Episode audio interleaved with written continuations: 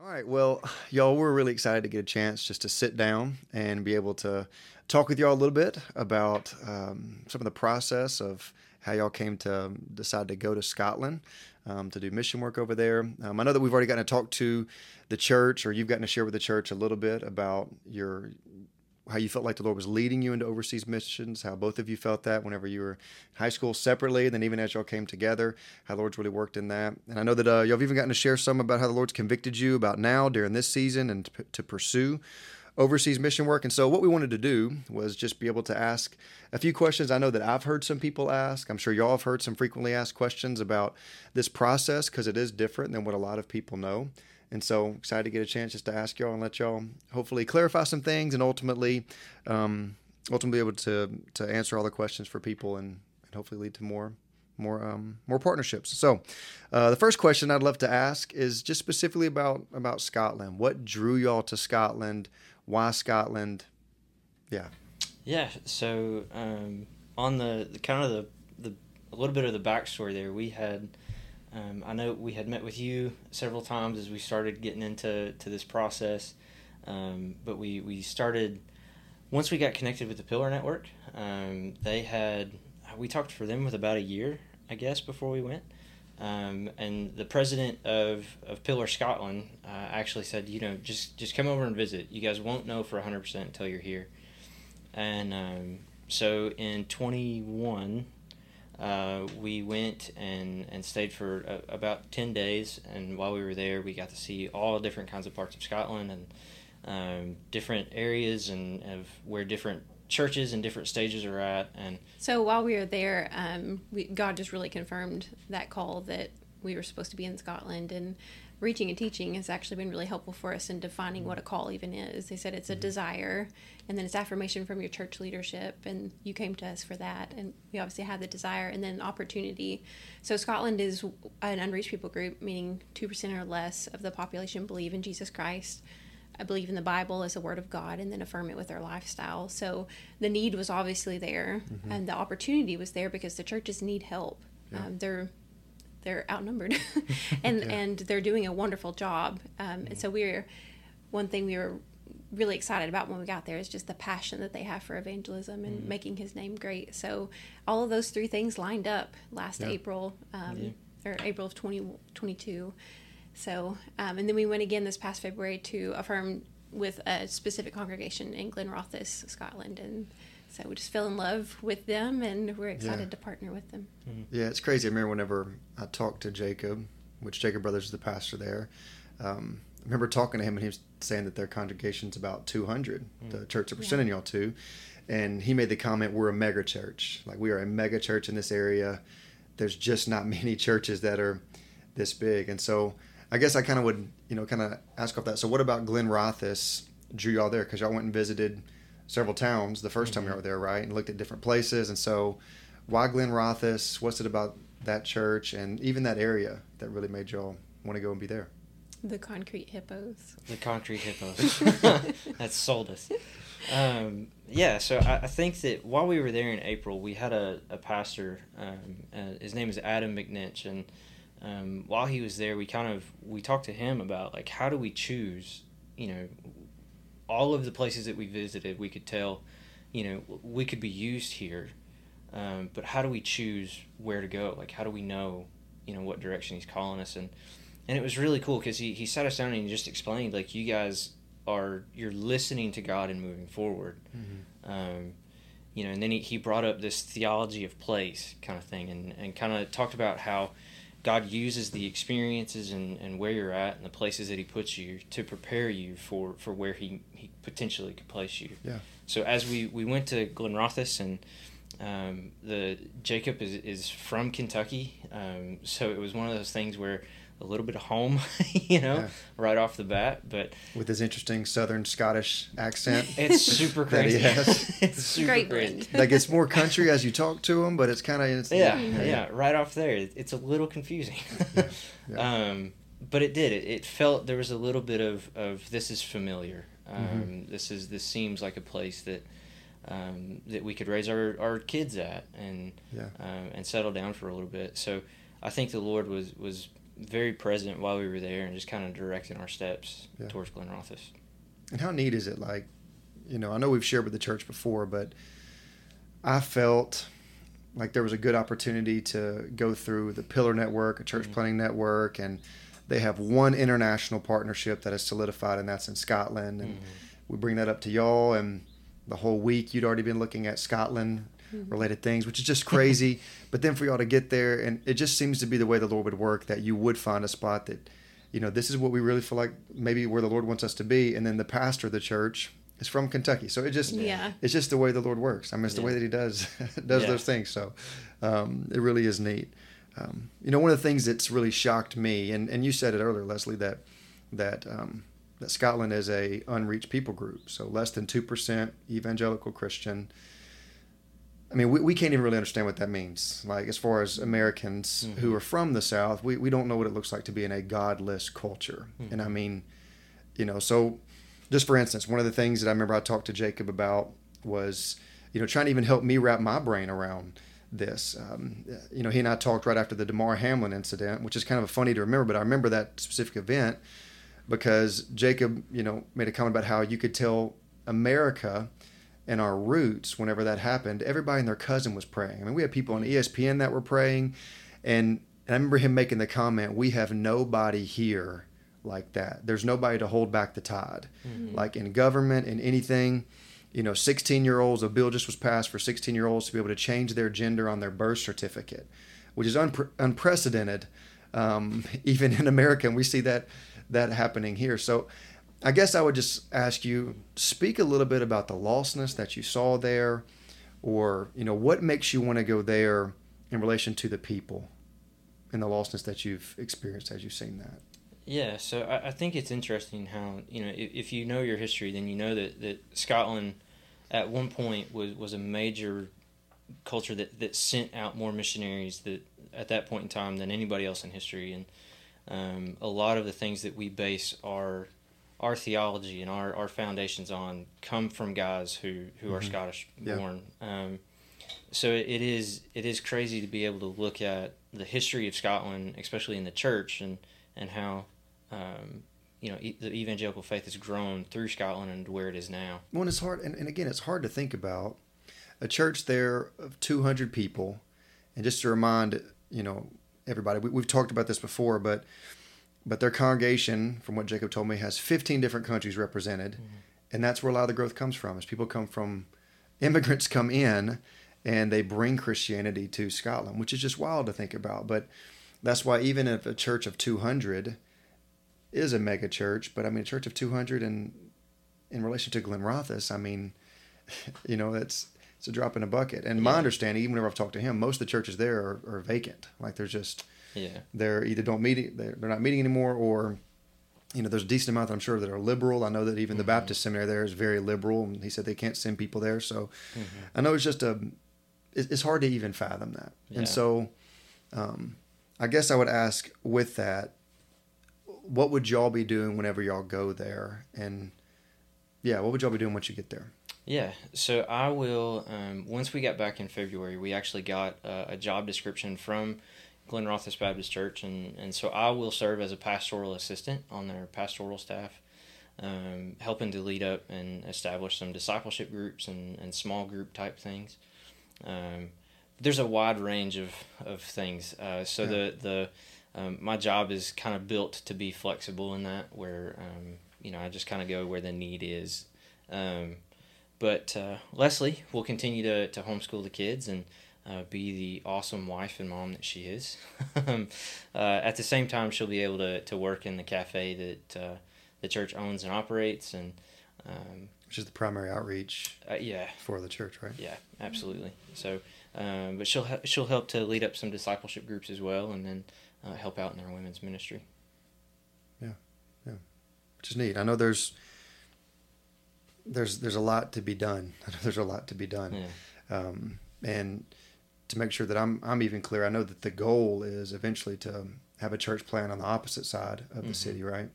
And so um, the way Jacob described it to me, I mean, he, you know, timelines are all you know estimates, but hopefully one to two years they're able to send a team over there, and would love to be would love, would love for you to be a part of leading that team. And so there's there's a lot of work to be done, and uh, you know, again, we think about church planning, and we often think about sending people way out, but um, it's pretty amazing that you're in a spot where they're like, we need to plant another church in our in our city. it's Mm-hmm. um, Mm-hmm. you know, granted we could use that in a lot of places, but Mm. so one of the big questions that I know we've talked about, y'all have gotten, that I think would be probably one of the most helpful to clarify with people is why did y'all decide to not go through the International Mission Board? Let's answer that first. Why did y'all decide not to go through the International Mission Board? And then why did y'all decide to go through Reaching and Teaching International Ministries?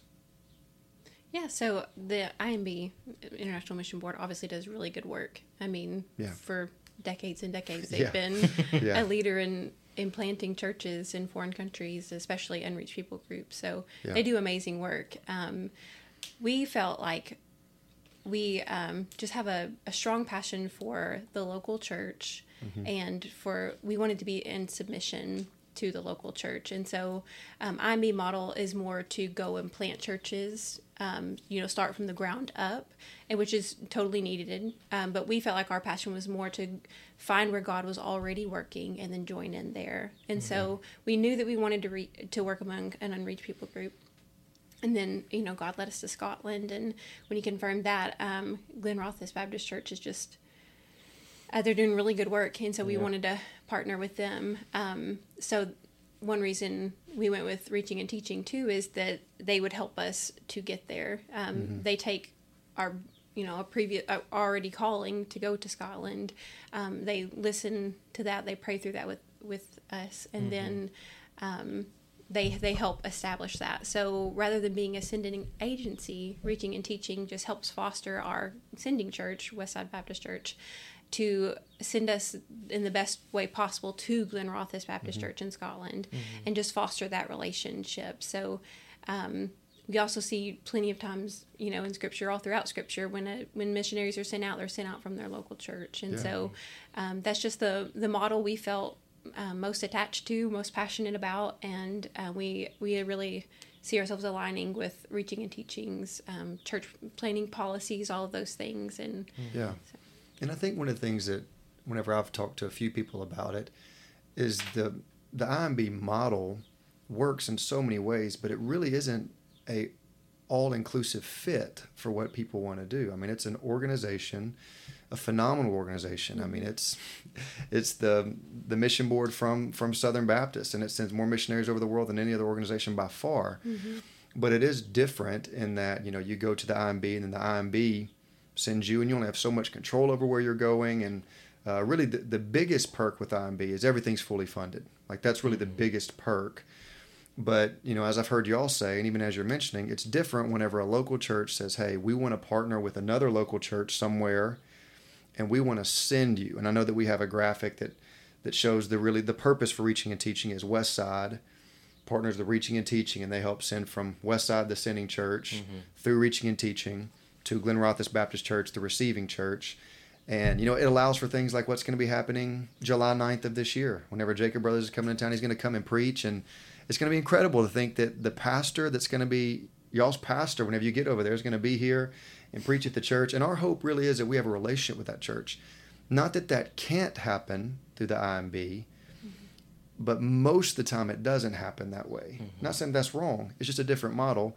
But then also it's a different fit in that I know even as we've talked, y'all want to go somewhere and you really want to be trained to get the experience on the field as you're seeking to help help lost people come to know Christ, and then let that church send you mm-hmm. in more of a IMB model, if you will, where you're going out and pioneering yourself. But you want to go and be on the field with another church already mm-hmm. and learn and grow. Now, obviously, it'd be a local church sending y'all back out, but Sure. but my point is, is be sending you out to pioneer the work, and so so I think there's a lot of things obviously to like. Reaching and teaching has been incredible from my end to see the the work that they do with y'all. Um, you know, I know that y'all had what was it, a two or three day training that you had to go to. What was it called?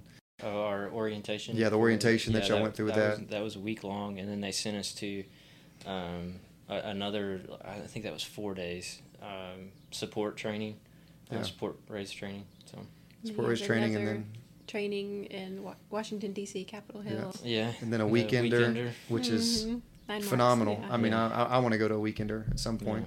Maybe me and Luke will make that happen sometime or something like that. But, but, um, but yeah. So you talked about they sent you to help you learn how to self fund. Mm-hmm. I think that's probably one of the newer ideas for our church because most of the time it's been giving to the IMB and they're, you know, distributing the money from there. So, you know, as we've talked about this, I want to ask two questions. One, or why do you need to be self funded? Then two, um, as I've even talked to y'all, it seems like y'all really do like the idea mm-hmm. of being self funded, mm-hmm. which I think is really important for people to understand that this isn't just a, oh man, we have to do this. It's a, there's a partnership that comes along with that. So I guess I would ask you to answer that question. Why do y'all, or why do you need to be self funded? And then why do y'all want to be self funded? Why do y'all even like that idea as y'all been doing it? Yeah, so as we, you know, going with RTIM, not being a, a huge sending agency, um, but more of a, a, an agency that gives us the tools to, to help prepare us to go and, and, and to build that relationship with the church. Um, the funds aren't there to, to do, you know, to pay missionaries like it, it is with the IMB. So, um, so of course that's an aspect of it. Um, but why do we, I, I think you know, why do we like the idea of being self funded? I, I, think um, growing up Southern Baptist and, and hearing about all the, the SBC missionary or the IMB missionaries, and you know, we have the the uh, bulletin boards of them in the hallways and, and all those mm-hmm. kind of things, um, which is it's it's an incredible thing. I, I, don't I don't want anybody to think that we're you know we're dogging that in any way. Yeah. Um, but I think all too often is we, we pass by those uh, and, and, a lot of the times those those missionaries go unthought of. This gives it, you know, when you can self support or self fund, it gives you a personal connection uh, with the missionary that you're you're helping to send on the field. Yeah. Um, part of being on our support team uh, is is getting newsletters directly from us. You know, not not passing through um, Westside, which I think will be an option anyway. Mm-hmm.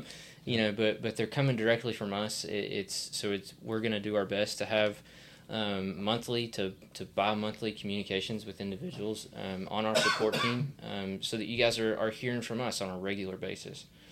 Um, but when you're you're you're giving your money towards things it, it gives that personal connection when you know you can see this is the work that we're doing. Uh, it gives a more of a direct streamlined kind of approach to um, sending missionaries i guess. What is your hope for West Side. I know one of the big things y'all have talked about is you wanted to be sent from West Side, and that was very y'all very specific about that.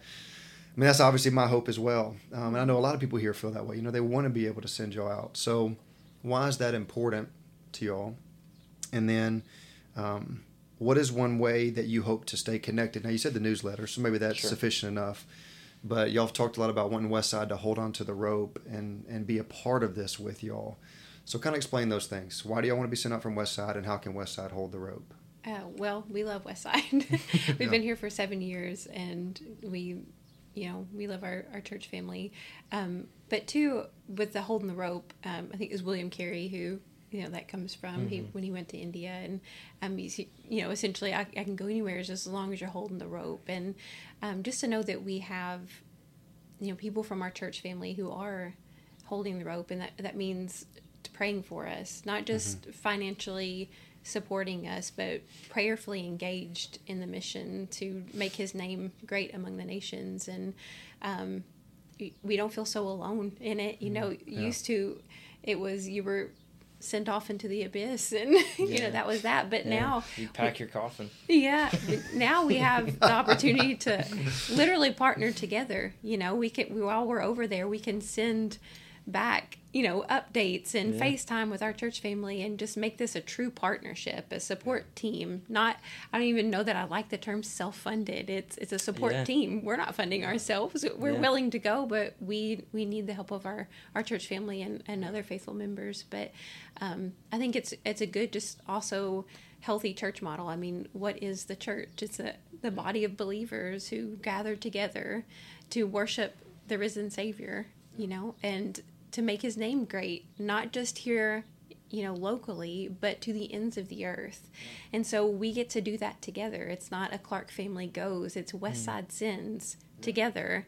And so I just think it's it's part of the the New Testament fulfillment, you know, of, yeah. of what a biblical church looks like. We get to we literally get to take the gospel to people who don't get the opportunity to hear it.